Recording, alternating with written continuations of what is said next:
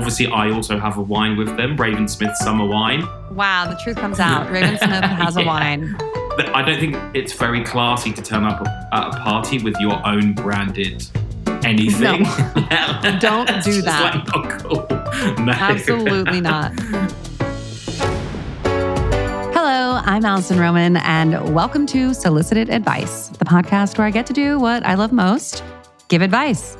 Each week, I'm joined by a very special guest and several very special advice seekers as we do our best to solve all of, or at least one of, your problems. Today's guest is my friend Raven Smith. Raven Smith, you may know from the internet as being probably the funniest person on there, but he's also a brilliant writer, a talented man about town, general sort of interesting person, capital I, capital P. And his new book, Men, is out now wherever books are sold. And I highly recommend it to anybody who enjoys smart, quippy writing about life and dating and general topics of society as told through the lens of somebody extremely brilliant and determined to make you laugh. I think he's going to be the perfect guest. He is affable, he is warm, he is full of I don't know, joie de vivre. Is that is that real? Do people have that? If anyone does, it's him. Raven Smith, welcome to the podcast. Hi, thanks for having me. I am ready to solve some problems. I know. Well, what what you don't know, dear listener, is that only seconds ago did Raven realize we're taking some of these callers live. So I feel like would you have said no otherwise or did I trick you? Like I feel like was I dishonest? How did this how are you feeling in this moment? I'm already here in the meeting, so we may as well just roll with the punches. That's so true. I, I otherwise would tell everybody that you refused, which I can't happen. I don't think we. I think starting with a diva strop is bad for both parties. I'm just gonna. I feel. I'm quite excited to speak to people live. Good. I feel like, I mean, I think you have a wide breadth of life experience, knowledge, humor that makes you the ideal candidate for the show. I feel like, of all uh, the people that I have met in like my adult life, like recently, quote unquote, I found talking to you to be the easiest experience and the most delightful. And so I'm not worried at all for this. That is an incredibly nice thing to say. I feel like if Richard and I renew our vows, I'll get you to help him to write his ones. Is he not a good writer? He doesn't say things as nice as that to me. Oh. but I've seen the love in his eyes for you. So I know that it's there and I think that we can we can get it out. But yeah, I think people I was expecting uh, when I met you I was like, "Oh, well, I know he's funny and I know he's charming. And I know he's smart, but you are also a deep well of emotion and compassion." And that's what that's what we're here to expose today. I do. Thank you. And now we're married actually. How are you? How's London? Uh, London's good. The nights are getting, the nights are drawing in. It's getting dark. It's dark when I wake up, and it's dark when I go to sleep. It's one of those. Yeah. It's like the the good times are over. It's it's it's not great. The thing is with winter is I quite like drawing in for it. So I like getting ready for winter, putting some thick curtains up, getting the woolies out. But then it's like eight to nine months in London of the same weather. Yeah. It doesn't really lift for a while. Do you change your home decor like for the winter? Well, you're meant to. I think if you, I think a lot of people get the thick curtains out so that to trap the drafts. But I, I, that feels more of a sort of Downton Abbey feeling rather than my house in Camberwell. Yeah, I don't know who a lot of people are. I've never heard of that and not in the year of our Lord 2023, but I, it sounds charming as hell and I will look into it for my own personal existence. My curtains are far too summery for this time of year. yeah, do you not have like knits in like in storage that come out for the season? I don't, but recently I just did like a big kitchen purge where I looked at cups and pots and pans and dishes and things like that and Mm. decided that I was going to like kind of redecorate my kitchen and not even like the exterior, but the interior. And that's not something that I've done in a long time. And while we're always like down to do that with our clothing and in some cases our curtains, I Mm. feel like there is sort of like a seasonal closet changeover appropriate for your kitchen as well. But I've I've never done it with like my pillows. Or I know some people like will change their linen, their bedding to reflect a chillier month. And I'm just like, I, I don't have time for that. I also don't have any space to put like an entire new set of duvet or whatever, you know? Yeah. So I'm I'm like, get rid of it, move on. Yeah. About six or seven months ago, Richard and I, I had, I this great idea to get rid of all the blankets in our house, and it's getting cold, and we are, it's touch and go. Yeah. Yeah. well, that's what happened with my last winter. I got rid of all my clothes, like my winter Mm. clothes. And I was like, I never want to wear this again. This jacket is dead to me. The sweater is falling apart, like whatever. And now I'm like, oh, I have zero winter clothes, which is, yeah, I mean, just it's la- fine. It's- layering up. frankly peasant gorgeous tops, here. Just one after the other. Like, yeah, I'm like a Dôen showroom over here. but yeah, I I don't know. I but I I admire the um the British way of life in that way where it feels like cobblestone.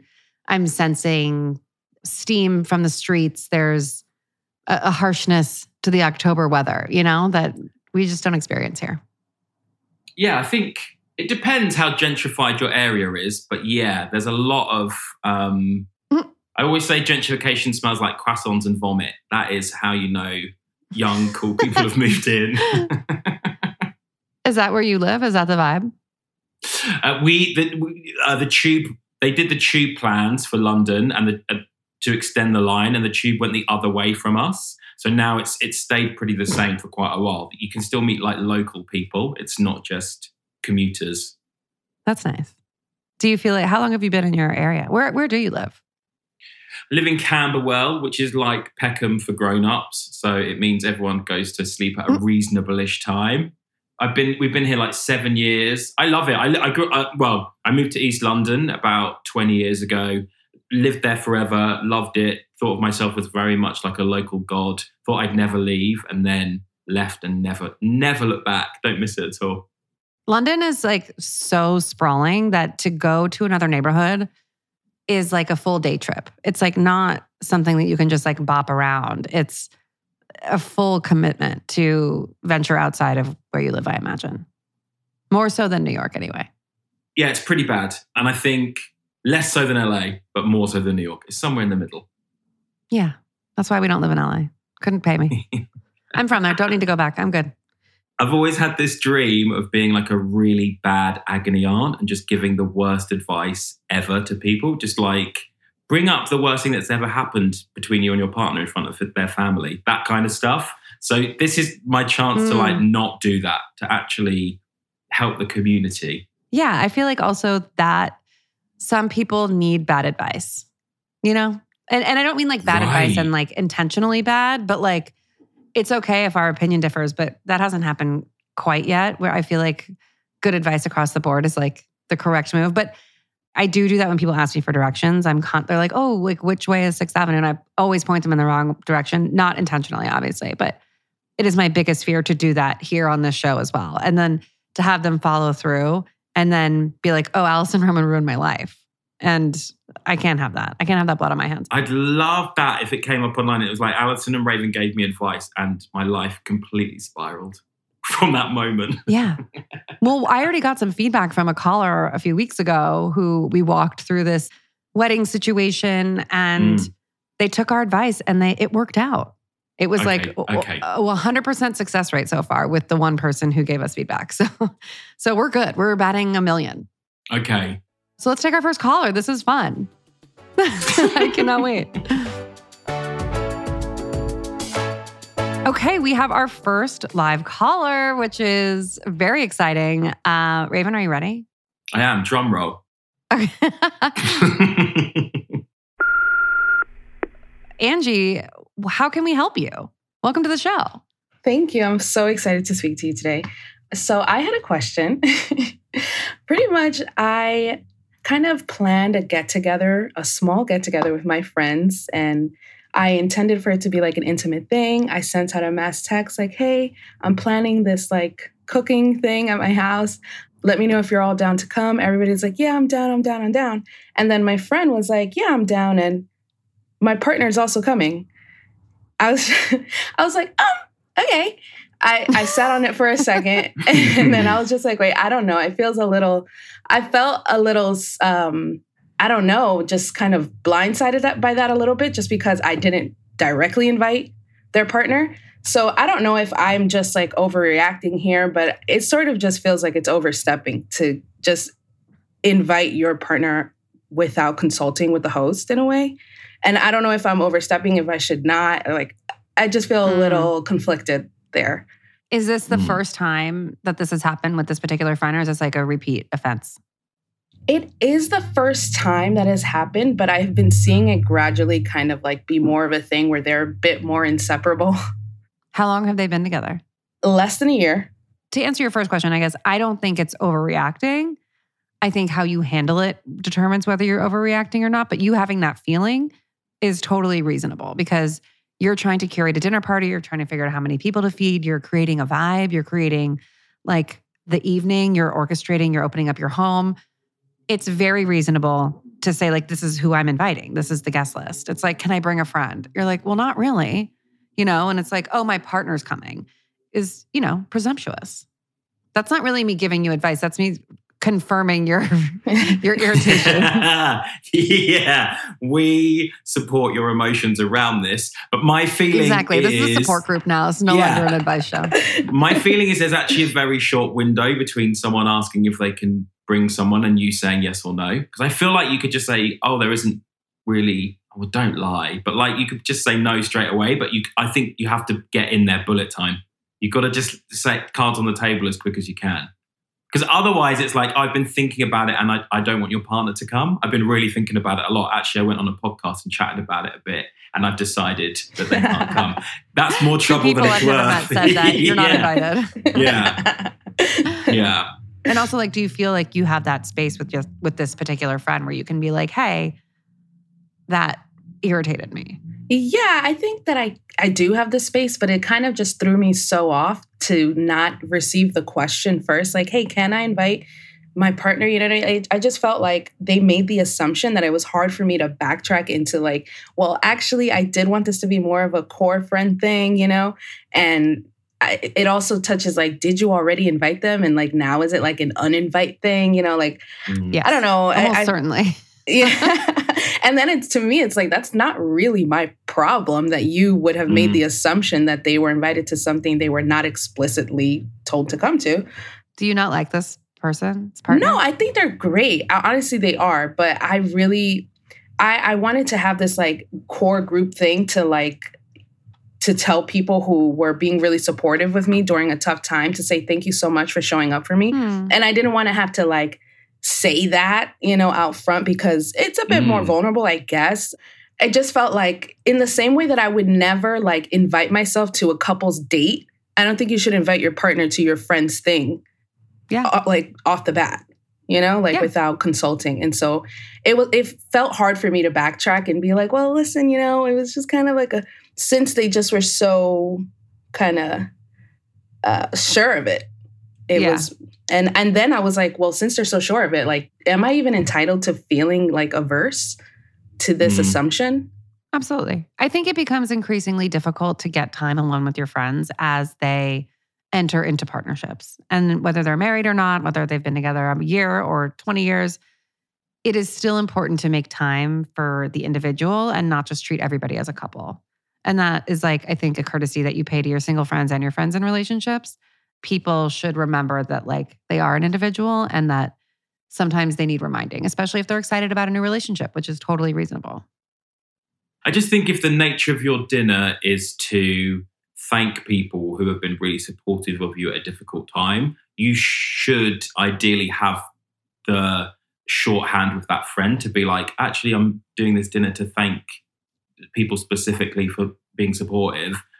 And I just, that's just who I've invited if it's okay if we just all hang out as a bigger group another time. I think it's a really nice thing for you to do. I think your friend will probably be like, "Oh, that's a really nice thing that I don't need to bring my partner to." If if that's not the vibe, it's not like it's different. If you're like, and then it's a house party and we're all to do balloons, but it's not. It's like a really nice thank you, safe space. You know, it's a really nice emotional thing to do. To, and and I think also to just show proper gratitude when people are there for you it's like it's nice. Your friend's not going to be upset if you say, "Look, I'm just doing this little tiny moment." Has the dinner party happened already? No, it didn't. Did you tell them? What, what did you say? Like, how did this play out? Afterwards, I was digesting it for a second and then I, I reached out to, to them and I was like, hey, listen. I told them, I was like, I really intended this to be a smaller thing. And so, and more intimate. So I would actually rather just be amongst friends. And also, I didn't invite anybody else's partners. Nobody else made that assumption. So I just don't feel like it'd be fair. So that played a part. And she actually kind of told me that she felt I was being a little disingenuous, like incorporating like the idea of like other people's partners not being there as a reason why I wouldn't want her partner there. But it, it's true to me. Like I really didn't want to make this like a larger thing. I just wanted it to be my core friends, and I did explain that. And I feel like it was it went over well enough. But I think she had to backtrack with having it already invited her partner, so it was a little touchy for sure. I think that this is something that also comes with age, which is like you do this happens enough times where like everybody figures out how to navigate it, either as the person in the relationship or as the person doing the inviting. And again, it becomes like more obvious with time. But I think that like sometimes in these types of situations, depending on the friendship, I do find it easier to be like, great, everyone can come and turn it into something different than what you had originally planned and then retroactively plan for the thing that you wanted. Be like, okay, this is not going to be the thing that I wanted. This is this is now something else. It's not in my control really. And in order to avoid like hurting feelings or like ruffling feathers, like the path of least resistance for me would be to say, okay, then everyone can come. And like the more the merrier. This is a different event now. And then to schedule something in the near future from that point and say, very honestly, openly, with love, saying, I'm so happy we hung out the other day. It was really great. I'm glad you guys came over. I've been meaning to invite just you guys over for sort of just wanted to thank you for X, Y, and Z. Would really mean a lot to me to keep it small and intimate. So let me know what dates work for for you guys. Raven, you've been in a relationship for a very long time. Yeah. Do people sort of assume you as a unit? Infuriating. Yeah. Um, yeah. I'm so proud of my independence and happy in my relationship, but I would always expect to be treated as Raven Smith on his own. uh, I also think, uh, I don't know how long your friend's been with their new, with their partner, but like most people in long term relationships, quite like going out for dinner without their other half and like hanging out with their mates and just kicking back. So it maybe if, if it's a, if it's a fairly new relationship, I can appreciate the, that kind of like shiny new toy energy, and that can last two or three years. yeah, and I think it's like less. It's not like the question is like they asked and what do I say? It's that they didn't ask and how do I mm. handle that? And I think for me, it's like, well, they didn't ask. So that like shows a lack of a little bit of awareness, but I don't know that like this is the time to hash that out. I think clean slate is the time to hash that out and be like, hey, I'm so happy for you. I love insert partner's name here and like think you guys are great together. And I just want to make sure that we continue to make time for each other as friends outside the relationship. And like come to it from like a place of compassion rather than like irritation. Yeah. I think I immediately got quite irritated.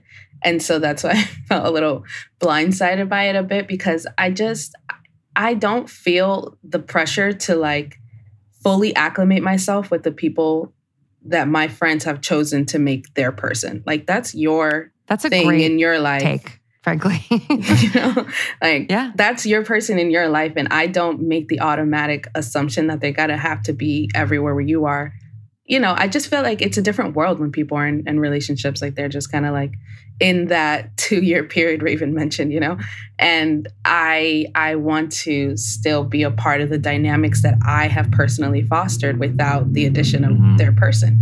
And I don't think it's that big of a deal per se, but I don't like the assumption. And I, having been single for a while, I don't know like how people actually interpret these things. Like. Mm-hmm you know, I I'm just like, why wouldn't you ask? Like, why was that so automatic for you? Yeah, I think people get excited about new relationships and they want to be viewed as a couple, and like that feels like a part of their identity. But like giving them the benefit of the doubt, like allowing them to be excited about this relationship, and being like, I'm happy for you, but also it's annoying is fine internally. But I Mm. don't think you need to share that, you know? I th- also think when you're younger, you like the, the- what- your friends' partners are such a key part of your social life because you spend like Friday night and Saturday night and a couple of nights of the week all together. I think as you get a bit Mhm. older or get some maturity, my friends have new partners, but I'm not. I- As long as they're happy, I'm not really getting that deep into it with them. I'm like, yeah, cool. He seems nice. Whatever. Like in a, in a, in a way Yeah. that I want. I don't have to Totally. spend Friday and Saturday night with him for the next three years. So it's it's a bit less pressure Totally. on on on that bigger web. And I do think you're right to like safeguard that friendship with your mate. I feel like I've jumped, I've leaped in the like wisdom in this conversation a little bit. You know, when you like you just like know things a little bit when you're older. I feel like you guys nudged me in that direction. Sorry, I do have one more nugget. Uh, That's it. And then I probably we're gonna end this like bridesmaids speech off. But my the last one is that it's valid also to feel one way and then behave another in that like if you're asking yourself like is it bad of me to feel this way? Should i feel guilty for feeling this way? No. Your feelings are your feelings. You should feel them. You're entitled. It's what do you do with that feeling? How do you communicate that feeling and sometimes you're like this is so stupid. I don't even like this person. I wish they weren't here. That was so rude. And the way you behave it does not match that. The way you behave is like oh of course they're welcome. Like would love to see you just you and so and so in two weeks from now. Like would, was that cool? Yeah, there's something really freeing about being that friend who's like, yeah, no problem. Let's go. I really appreciate this like insight into like how else I could navigate this because it did feel very like stifled in that moment. But now I feel like there's just so many other ways to go about it and still feel okay. hmm yeah and you can still be annoyed. Just between and everyone listening yeah. angie thank you so so much for being on the show. We hope that this was helpful. Thank you. my post game analysis and i didn't want to say this like on the get-go but i was like oh you're young. Like i'm like this so many so many times like a problem presents itself no, not even in a bad way but just like so many problems like these social dynamic issues Mm, i think because you experience them for the first time they're like shocking and upsetting and then they just keep happening for like Mhm. most of your life and then because they just keep happening you're kind of desensitized and you're just like oh well now i know how to deal Yeah. with this because i've experienced it so much i remember the time my sister called and was like i can't believe i'm spending like $3000 to go to this girl's bachelorette party that i didn't even have to go to and like can you believe she's making me do this and buying a dress? And i was like yeah i've done it like six times. It's only going to get Mm. worse. You're 23 like you know? And i think Mm. like having these things that happen you're like okay. And that's like not to be too existential about it but that is like generally life right? Like things keep Yeah. happening and then like you experience different ways of dealing with them. But that to me is like a classic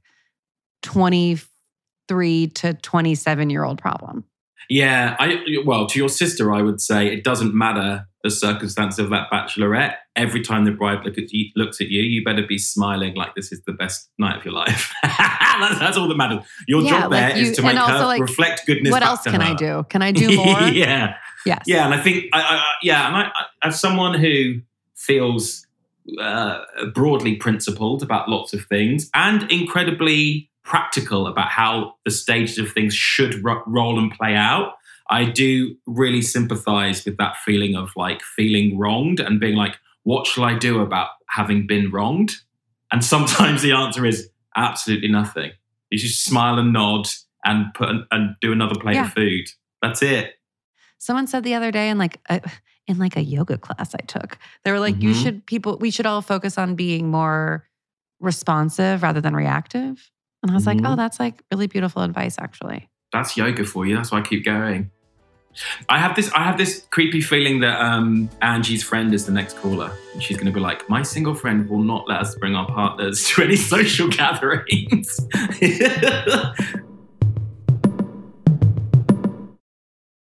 Hello, friends, unsolicited advice listeners. I am here to tell you about Airbnb. I love going to the farmers market in whatever city that I'm traveling in. And the ideal scenario is that, like, I can at least once on my trip cook a really nice dinner for myself and whoever I'm traveling with. If I have some friends in the city, they can come too. But it just feels more personal, it feels more intimate. And I've had some of my most memorable travel moments staying in an Airbnb. It's also such a great way to travel with friends because you can get a big house and there can be multiple bedrooms and you can all share your meals together and you can like really be at home at an Airbnb. And the nice thing about traveling is that, you know, you might be thinking, well, what's going to, who's going to stay at my house? I'm staying at someone else's house. Who's going to stay at mine? Well, you could consider being a host and then you can return the favor to somebody else and provide for them the same kind of excellent service that somebody is providing for you. And your home might just be worth more than you think. You can find out how much at airbnb.com slash host. Hello, friends and listeners of Solicited Advice. I am here today to tell you about a brand new cookbook. It's called Korea World. It is written by Deuki Hong and my friend Matt Rodbard, and they wrote that book, Koreatown, which was wonderful and amazing and full of great recipes. Um, this is a little bit different. It is sort of like an evolution of Korean cuisine, both in Korea and also different Korea towns across the United States, of which there are so, so many. And it is a beautifully shot book. Alex Lau, you did a great job. Vibrant photographs, delicious looking recipes, and really incredible stories. Um, if you are interested in food at all, or cooking at all, or culture at all, you will love this book. Korea World is available right now wherever books are sold.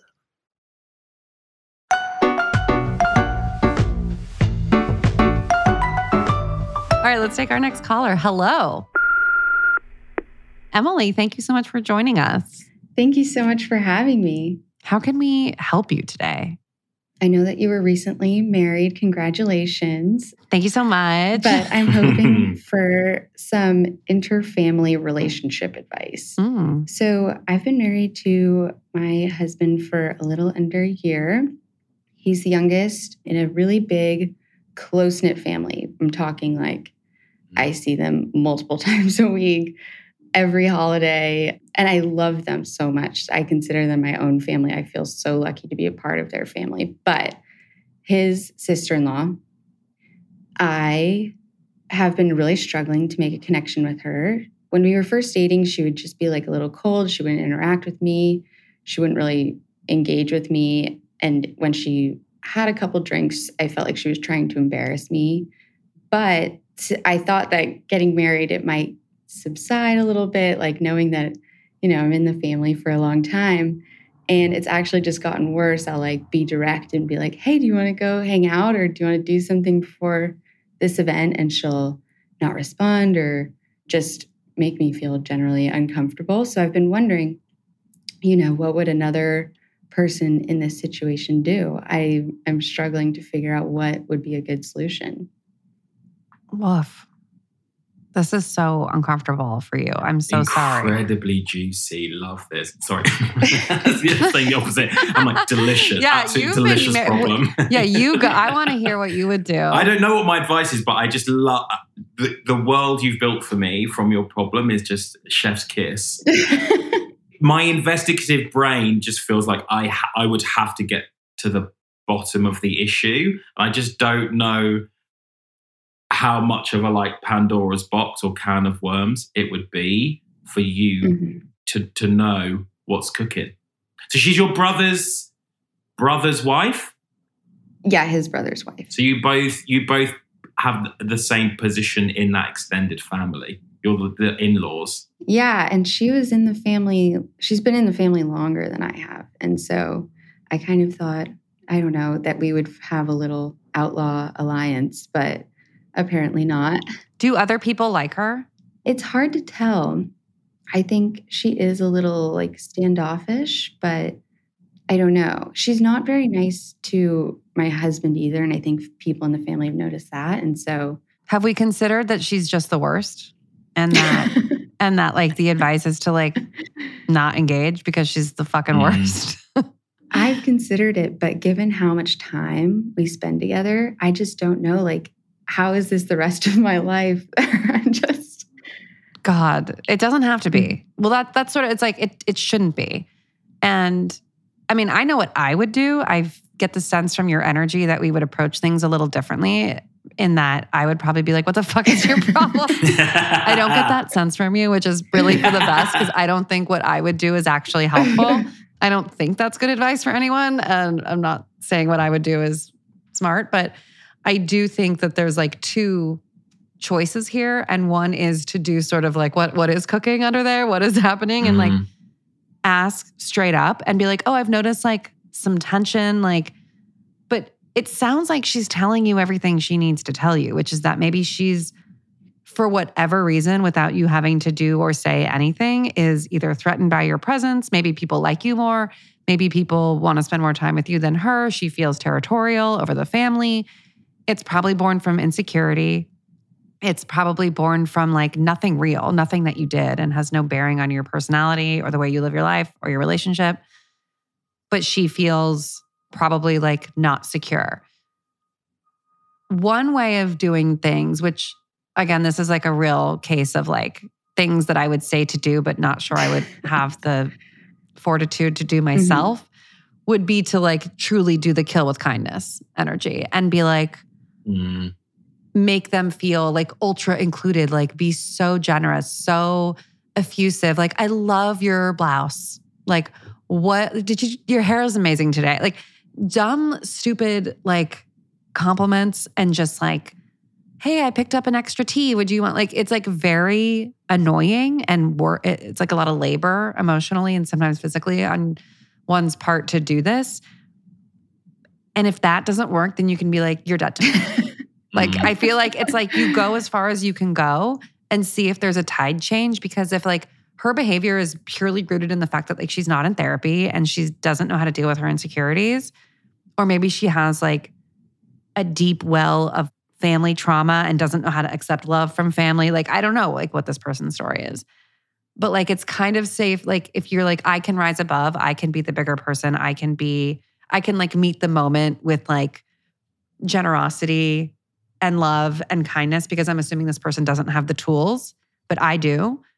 And you can like display that and be like, this is a safe space effectively. Mm-hmm. How long has she been an in law to the family? Uh, about two years. She's been married in, but they've been dating longer.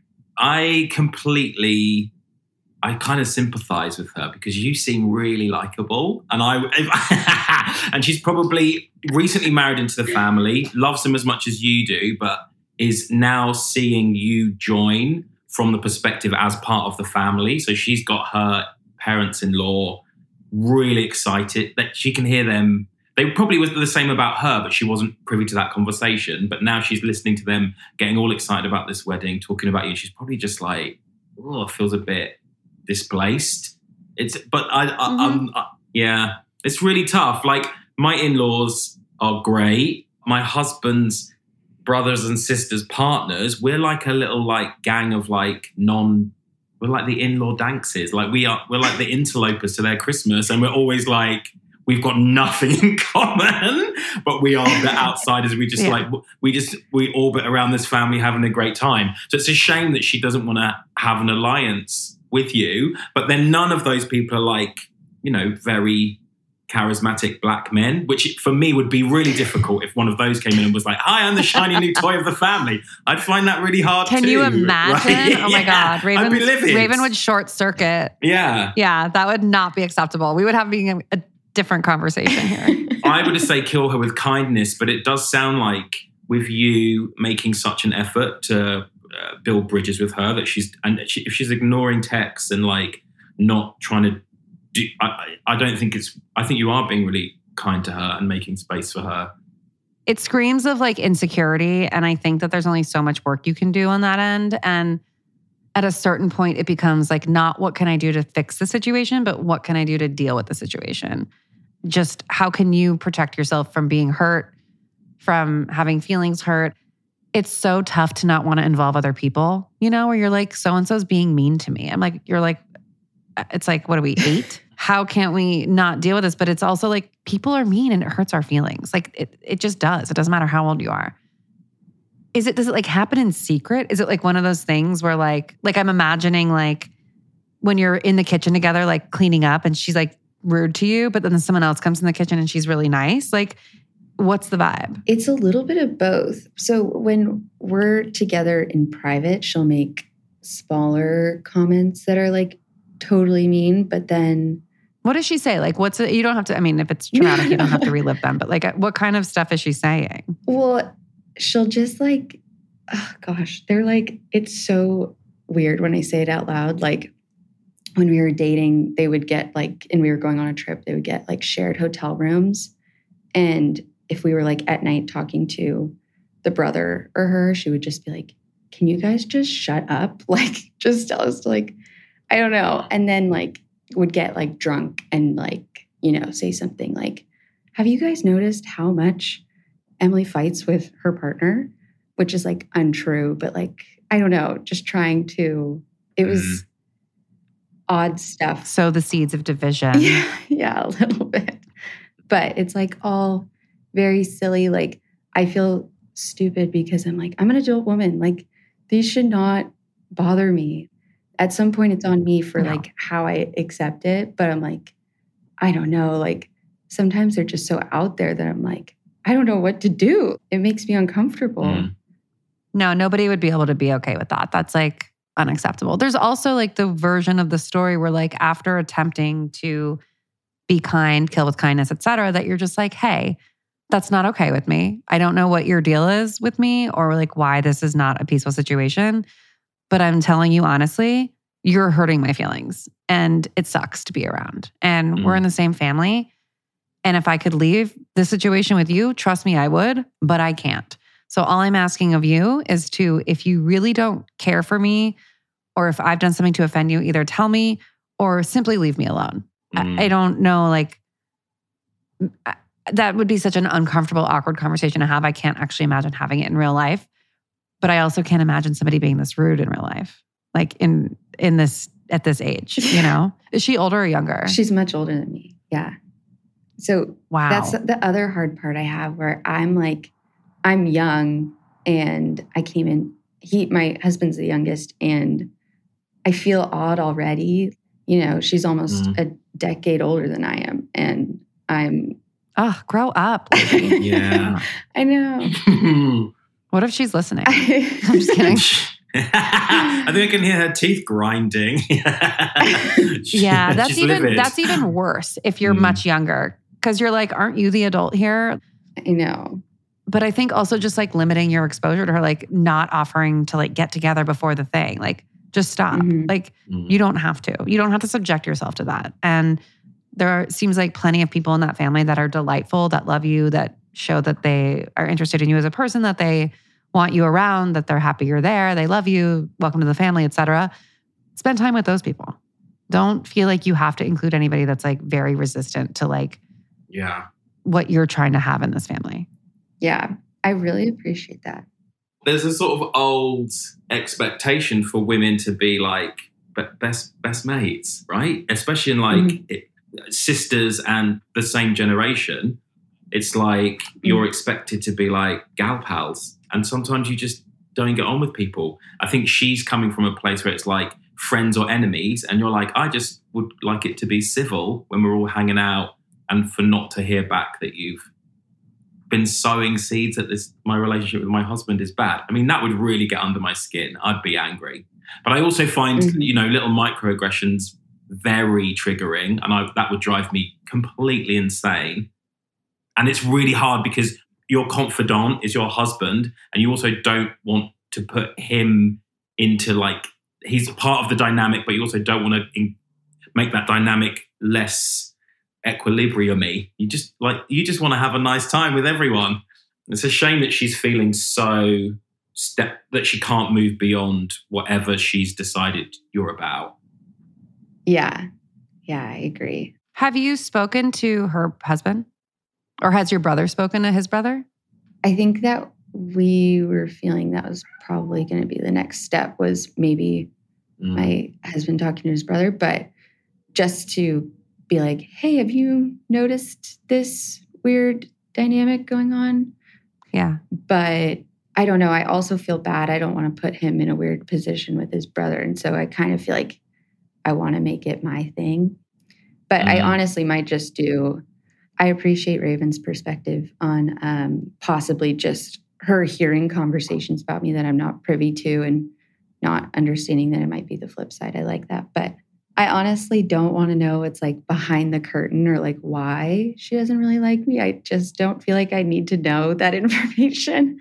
But yeah, I, I might just have to take your approach, Alison, and just say, I love my husband and I'm going to stay in this family. And if I could not interact with you, I wouldn't. But I just would appreciate some reciprocity in this whole exchange.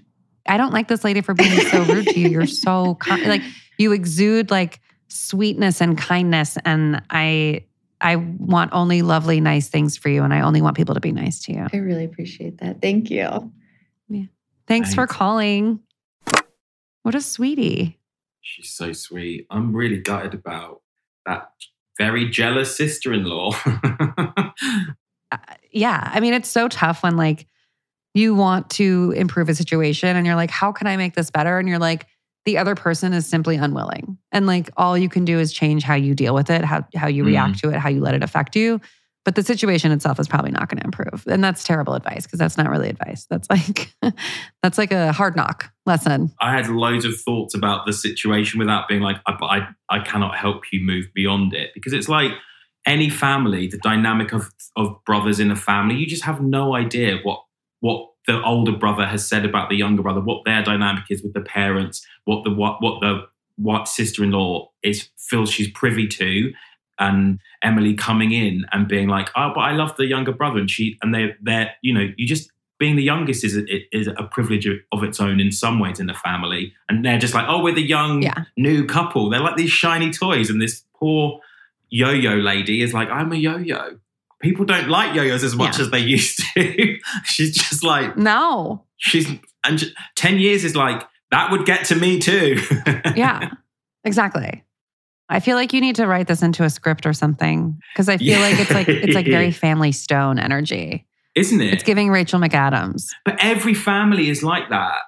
Yeah, one of the things I like most about my in-law, my like my husband's siblings is that they will tell me stuff about him that he's hidden. Like, like they'll be like, "This is the time that he shat himself on the tricycle." Like, it's like sharing that as a with as part of their family is the best thing about Christmas with them. One of the one yeah, of the nice ha- things exactly that they have the shared history, and you get to hear the the bit that they're not telling you. It's brilliant. It's such a shame they're not like. So these brothers, did they have you? Did like what are they like?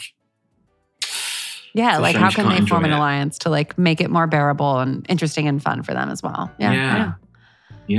I hope the other lady grows up and I hope Emily finds peace because she's an angel who walks among us. Okay, so now comes maybe my favorite time. It's the Chef's Kiss hotline. This is rapid fire, largely cooking focused, but not always. I don't know what the questions are and uh, they're recorded. This is where you can leave a message, which, if you are so inclined to leave a message yourself, you can call 856 502 4816 or just go to alisoneroman.com slash podcast because that phone number is impossible to remember. Okay, let's take some calls. Hi, Alison. This is Chris from Philadelphia. Uh, as one of the foremost authorities on entertaining people. I'm curious your approach to music when you have people over. Do you take requests? Do you switch the music depending on the people that you know are there?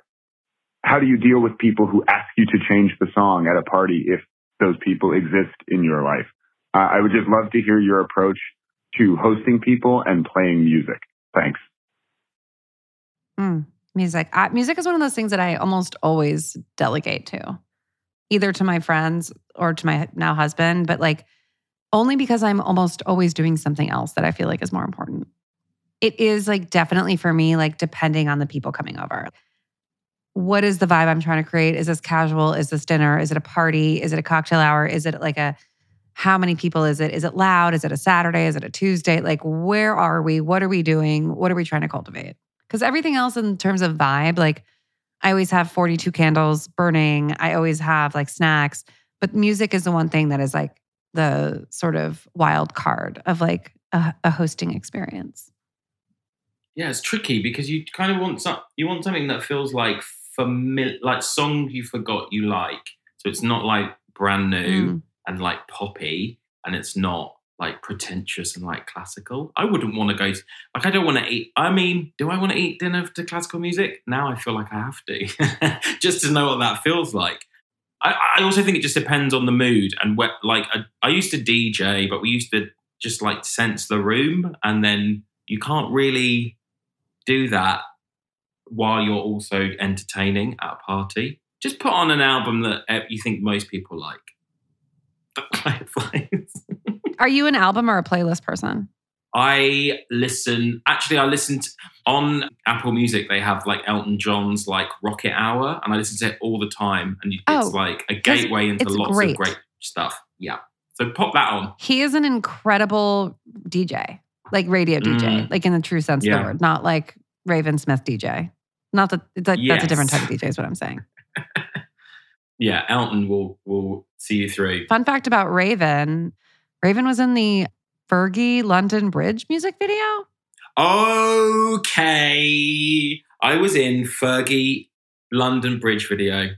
And that to me makes you the most qualified person on this podcast to answer the music question. But I would play, I would do on I would do starter London Bridge, main course London Bridge. And then probably Fergalicious for dessert because you need the energy to escalate. you need the pop pop or whatever that thing that they say in that song is. Rock rock? Uh, i, I went know. to pilates class and they played fergalicious and it was it was the temperature rose considerably and we we really all had buns of steel by the end.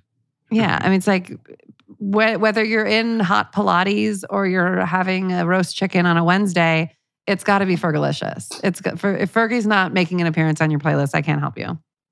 Okay let's take our next caller brian boston I'm calling because I have a question. Uh, I love Sweet Enough, and it is one of my favorite cookbooks. I recently purchased Sweet Enough as a wedding gift for my cousin and his new wife. I recently got a wedding thank you letter that seemed more like a critique of my gift than a thank you.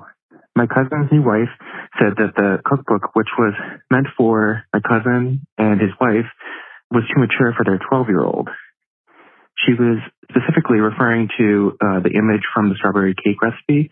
What are your thoughts on uh, this situation? Do you think it was rude for her to mention this? What was your intention uh, for the image um, selection used in Sweet Enough? I'd love to know. Thank you. Okay, wow. I I am absolutely this shook so by this good. question because yeah. I sort of feel like I'm being attacked, but also I can't tell if this person is serious Mm. But I think they are. Oh my God, I'm shocked. um, Jen just held up a picture of the book. And for those of you who are not watching this on YouTube, the picture is of my friend Eben, who is shirtless and he's wearing a pair of swim trunks. And mm-hmm. the swim trunks are short and tight. They're in the sorry European style. And the print on the swim shorts of the swimming bathing suit material is of denim. And in true denim short fashion, it does look like there is a sizable male bulge. Oh yes, um, right. I see that. But it's but it's now. a print. It's important to note that it is a print on a short. It's kind of like when people wear the shirt that's like Michelangelo's body on your on a shirt and you wear the shirt. No one thinks that you're wearing that that's your body. It's like you're wearing a shirt. But the photograph does sort of make it look like it could really be real, but it's not. Anyway, it's a guy in a swimming. I mean, whatever. It's not lewd. It's funny. That particular photo came together very organically. Eben literally was wearing those shorts. He said he was wearing them to quote embarrass his daughters, mm. which I think it worked. His like teen daughters, which you know, classic yeah. dad. And everyone was swimming. We were having a good, nice afternoon. And I brought the cake down to the water and Chris, our photographer, was like, and I was like, let's shoot him holding the cake in his swim trunks. And he's like, yeah, I'll hold it. And we're like, great. And it was like golden hour, beautiful sunset, impeccable light, one snap, one and done. You know, like it just, uh, that's a great photo. I don't know what like the age appropriate time is for a young an 11 year old girl, but like, I'm assuming she's been to the beach. It's not like a nudist beach. It seems quite like not that, it's not even salacious. no, I mean, I, I'm sure we all went to Europe this summer, but like, there are like fam- big families and like the dads and the brother, like they're barely wearing anything. And that's just like, mm. it's like some of you are not European and it shows. uh, I do think that's like a very American, prudish attitude uh, towards swimming. I also think the human body is beautiful. But I, I think to answer the question in a more genuine way, it's like, why did I select that photo? Because it's a beautiful photo. It's like stunning, it's mm. funny, it's interesting. And I think that in my pursuit of creating cookbooks that feel original, unique, true to me, not regular, uh, not mm. the same, unique. I enjoy photography styles that aren't the same thing that everybody else does. And like, I'll tell you, nobody's taken a picture with a man in printed jorts on the beach holding a cake. That I can guarantee you. And yeah, I think that appeals to me and my creativity. And I think it's funny and interesting and a good little slice of life. And it's hot. He's mm. a hot person. So I was going to say he is an exceptionally fun. hot man. Uh, quite startlingly. It's like attractive. even he's even hotter in person. I regret to inform you. Maybe this is the chance for you to do sweet enough for kids, and you it's just sweet enough for teenagers. yeah, they're wearing a turtleneck and like in a sleeping bag. I'm I'm I I apologize to anyone who doesn't feel that that's appropriate for a 12 year old. I also apologize for anyone thinking that I was more family friendly than I am.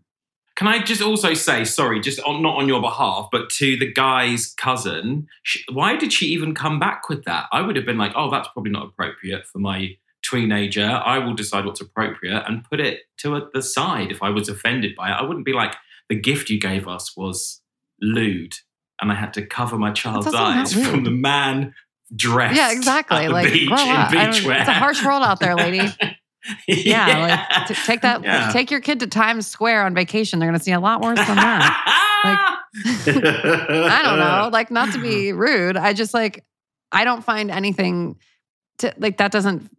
Also, also to be clear, we were at a beach full of other kids that were 8, 12, yeah. 6, 15. Like we, it was like a family fun day.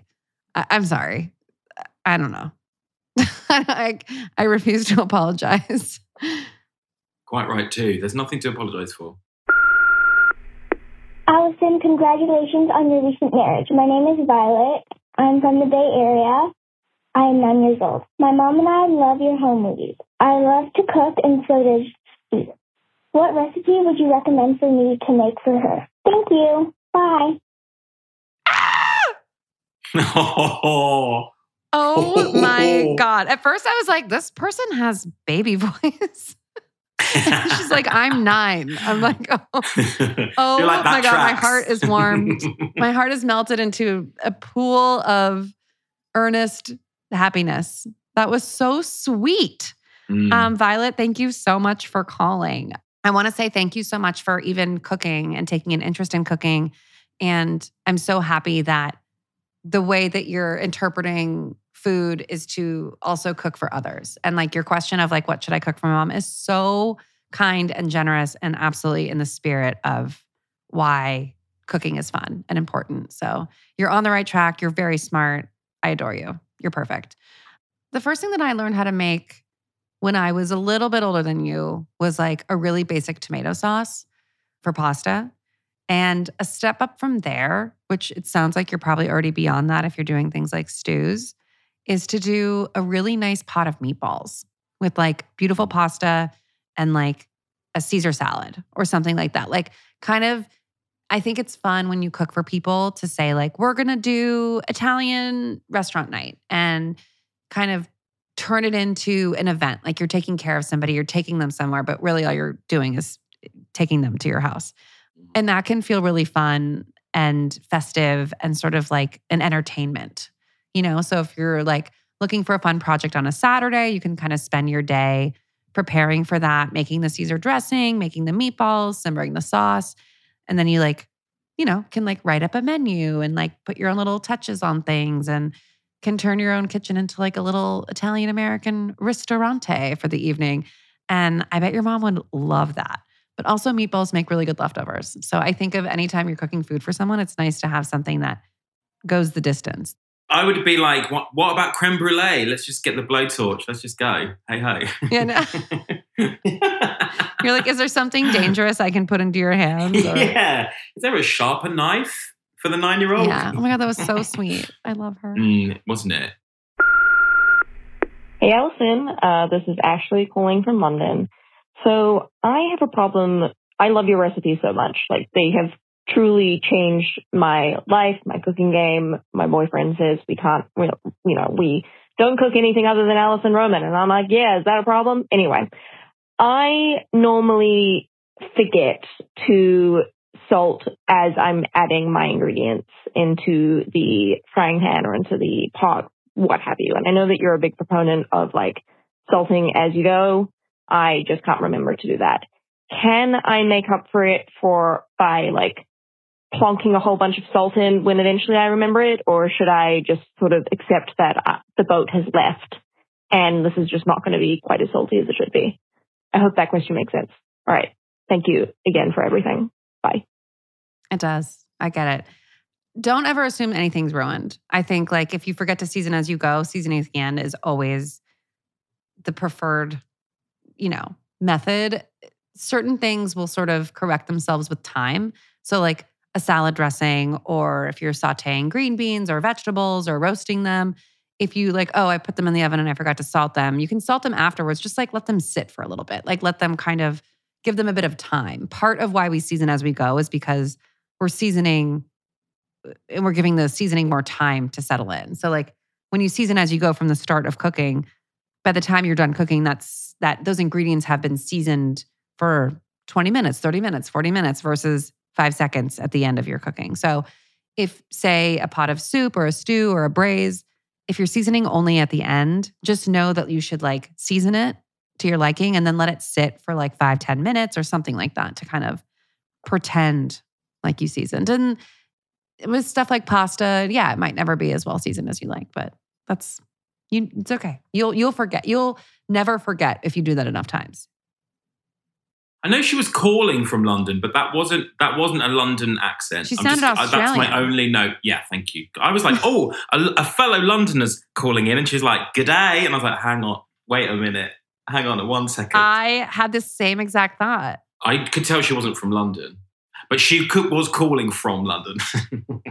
she may have been calling from London, but yeah, you and I are almost 100% positive that woman was Australian, and we're going to get to the bottom of this. Do not try yeah. and call and say you're from one place if you're from another, because we will, we will sniff you out. Uh. Hi, Alison. My name is Annika. I'm calling you from Brooklyn, New York, and we're almost in holiday season. And so I was wondering if you had any etiquette advice about when to bring a host or hostess gift to a party versus when not to.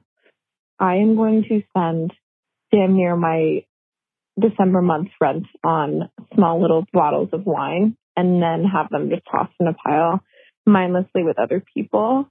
And I'd like to try to avoid that. So I would love your advice on when I should uh, bring a host gift to a holiday party versus when I should just skip it. And if I am bringing a host gift to a holiday party, do you have any ideas for gifts that are original and not just another bottle of some Spanish biodynamic wine? yeah, we're all full of Rioja over here. Um, we're good on that. I feel like I sort of think, how big is the party? If it's like a massive party, I'll bring, I'll always pick up a bottle of wine at a store and just bring it to be safe I'm not going to lie. If the party is so big and there's so much alcohol already at the party, I'll keep the bottle of wine and I'll just bring it back home with me because they're mm. never going to notice. And you know what? That bottle costs $29 and I'm going to bring it home with me. Or I'm just going to open it right away and drink the bottle that I brought. Sorry. I don't know if that, that's like probably so gauche. People are probably like, oh my God, that's so tacky. That said, I always bring something. And because I never want to show up to someone's house without something. And if if it's not someone you're that friendly with, like, I don't know. Like, I've been, uh, here's what I will say. If I'm hosting, I'd rather you bring nothing than bring a shitty bottle of wine. I have a full cabinet of bad wine that people bring to my party because they think they have to bring something and they don't bring anything good. And then I'm stuck with like eight bottles of Josh Cellars. And I'll find you and I'll find the person that brought mm. that. And I will be like, don't you dare bring this into my home. And like, I'd rather you bring nothing. It's not a good intention to bring something that even you wouldn't drink. That's not really the question you asked. I was just upset because I found the bottle of Josh. I would agree. I would never turn up anywhere empty handed. Like I went to my parents' house this weekend and I was like, I haven't got anything. And I was embarrassed when I got there. And it's not very formal, but parents. it's always nice. fine. It's always nice to just have something to be like, I thought of you as I was coming here on the way here. I always take a bottle of champagne because I think it's just chic to show up with Chic. champagne. And everyone who is not yet sober loves a bottle of champagne. It always feels a bit special. Mm. And if it's a quite a big party, I would take the crap people have left at my house and I'll just take it with me to the next place. It's like we have, a, maybe my friends have a bottle of like cherry kirsch. Is it called kirsch? It's like cherry liqueur. And we have Mhm. now a Christmas Yeah. edition where whoever hosts the Christmas party, the, the person who hosted it the year before brings the same bottle of cherry. It just moves around the friends because nobody wants it. We don't know who first bought it. That's hilarious. We should. I, I would love to co-host a party with you one day, like a holiday party. That I think Yes. that would be so fun. Yeah, I yeah, like yeah. We would kill it. I've got lots of horrible wine I've been gifted that we need to use up. And then it's like, what do you Yeah. do with the wine? It's like you can like braise meat, I guess. But even then, I'm like, ugh, it's so oaky. I don't like it. I have a favorite wine, and every year I buy 12 bottles of it. I put a ribbon on every bottle. I put three in the fridge. And then if anyone's coming over, they can, it's like a, it's just like an instant gift. Just keep it That is very such like, a good I've made- rather than every time you go to a party trying to re to start from zero of like what should I get for this person? You're just like, this is the wine. I think it's great. I could talk about it a lot. It's ready to go. what is the wine? Okay, well, I like a bottle of Chin Chin. It was the wine of the summer here. It looks like a natural wine, but it's not a natural wine, and it's like a, it's a Vino Verde from Portugal. It's delish. People love it, and it, it's just no brainer. People aren't like, oh, I don't know why I've got this. They're just like, oh, cool. It's a good one. Yeah, Vino Verde is like an absolute delight to drink. Also, I'm Yeah. done with natural wine. Yeah. Give me sulfites, give me preservatives, give me uh, just whatever. I, I don't care anymore. I don't want to have to feel like I'm in a, a special club that because I like the wine. I'm like, I just want something really drinkable. I love a Picpoul more than anything. So Love a just, pit uh, bull. I'd buy cake. Yeah, down the hatch. It's fun. It's like easy to drink. It makes you feel alive again, you know? Natural or not. Yeah. And and most wine is natural. It's fermented grapes, lest we forget. Do you know Top Cuvée in London? They're like the like cool wine people that are like making shit happen. Ah, They do same day delivery, so they have bikes that come out to all, all anywhere in London. And Chin Chin is one of their big sellers. Obviously, I also have a wine with them, Raven Smith Summer Wine, which I don't take to Ah! Christmas parties because that would be crazy. wow, the truth comes out. Raven Smith has a wine. And Yeah. if we're not drinking it, what are we doing? That's cool. Well, I need to get my hands on that for summer. it's delicious all through the year, but bring. I don't think it's very classy to turn up at a party with your own branded anything.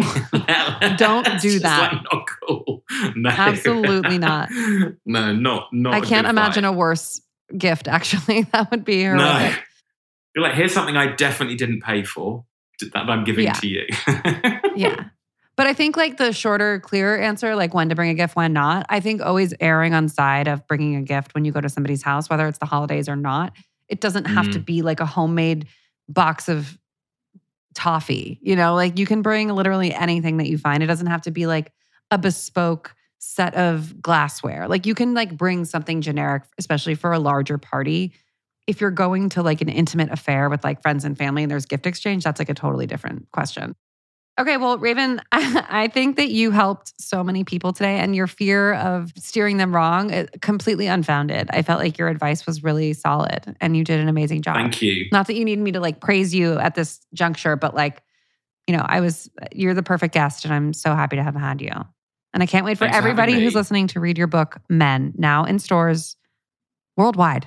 yeah, there's, I mean, there's quite a bit of wine in it. A few house parties, a lot of problems I tried to solve. That's it. That's the book. The book is like you on the show, but alone, and it's your own problems, and you're offering yourself advice. I feel like it's like you working through things in real time, and they're funny and they're poignant and they're well written. And I know I said funny, but like I can't stress that enough. You are hilarious. Thank you. Thanks. I've tried not to say that as somberly as possible. Like you're like, thank you very much. Thanks. Yes, thank, thank you. you. We're all very sad. Um, yeah. well, thank you again. You're a delight. Thank you for having me. This episode is brought to you by Maker's Mark. Solicited Advice is hosted by me, Alison Roman. Our podcast is produced by Jennifer Sullivan with the help of Elena Rodriguez Villa. Technical production and editing is handled by Redd Rock Music, and our theme music was created by Joseph Monroe. You can watch a video version of this podcast on my YouTube channel. And for questions, sponsorship inquiries, or anything else, please visit us at alisoneroman.com slash podcast.